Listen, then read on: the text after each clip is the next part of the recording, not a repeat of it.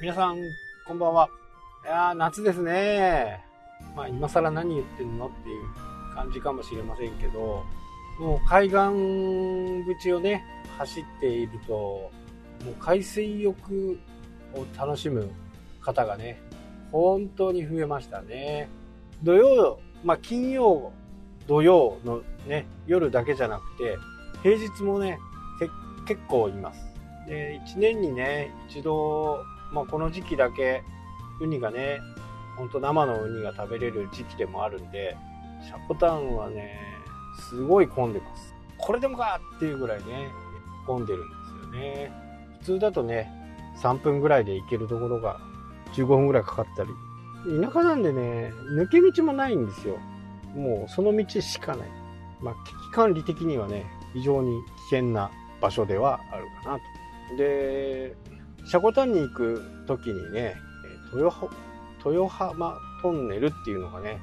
あるんですけど、このトンネルがもう何十年前かな、ちょっとね、正確にはもう忘れてしまったんですけど、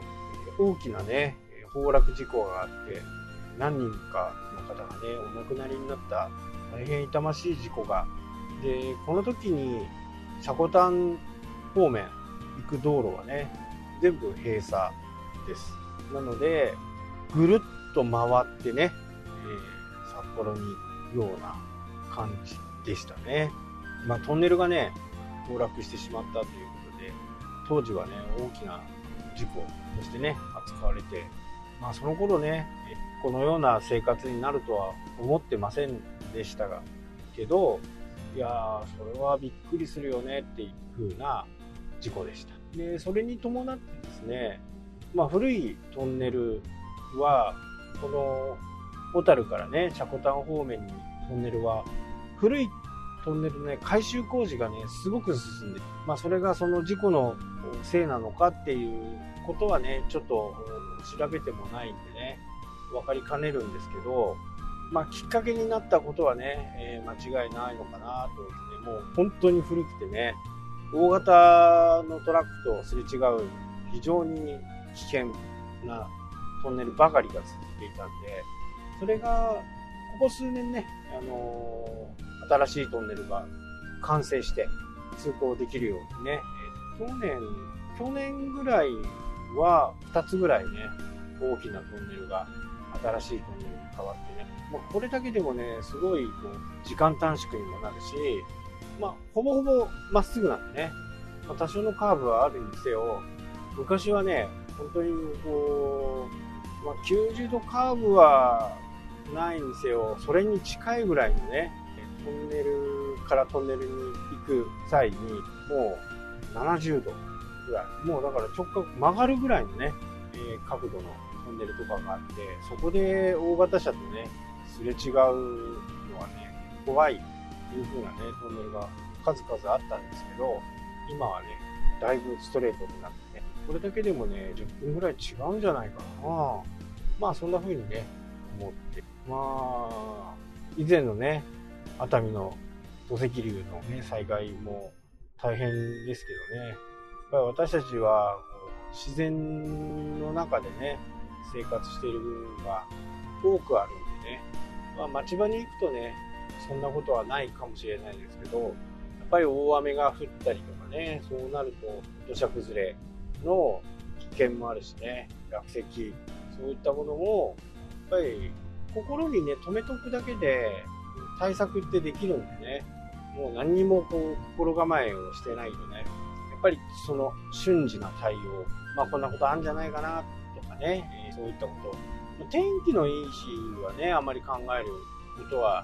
ないですけどね。でも日本って、まあ、本当に素晴らしい国だなっていうね、まあその理由はですね、この先ね、落石があるとかっていうような看板がついていたりとか、最近は気象庁もね、非常によく頑張って、えー、線状降水帯とかね、そういった事前の危険が人の命に危険のあるようなね、量の雨が降ったりするというのが分かればね、事前に連絡、まあ、テレビで流したりね、連絡が来るようなシステムなんで、やっぱりね、これをもう信じてね、やるしかないなっていうふうにね、思うんです。うちは大丈夫だろうなんてね、えー、考えをしていると、本当にね、取り返しのつかないね、ことになる可能性がね、多いんで、ぱり気象庁が発表することっていうのは、まあ、外れる場合もありますよ。でも、大抵はね、そのようになる。まあ、今までの経験から、それと最新の技術からね、その数字を弾き出してるんで、まあ、信じてもいいのかな。で、僕自身もね、コンピューターの意見っていうのは、大抵間違わないんですよ。コンピューターで計算ミスって行う、行われることがないんですね。大抵は人が入力をミスしたとか、そういったこと。いや、うちのコンピューター1たす1は3になるんだよねっていうね、コンピューターはないですよね。で、コンピューター技術って日本結構先端行ってるんですよね。富岳とか、世界一になりましたよね。ただあのコンピューターも今最先端の技術ではね、えー、ちょっともう時代遅れになっちゃってる感じは否めないんですけど、今ね、量子コンピューターっていうのってちょっと複雑でね、え、説明することもなかなか難しいものなんですけど、今まで、えー、この世界一のね、コンピューターで計算する時間と、今のね、量子コンピューターっていうのは、まあ、もう何千倍、何万倍と言ってね、そのスピードが違うと言われてますけど、これは日本最先端行ってるんで、いいとこね、勝負になるんじゃないかな。まあ大体はね、あの本当に間違う時は人間、ヒューマンエラーばかりですからね、ヒューマンエラーをなくすためには、まあ何度も見るということですね。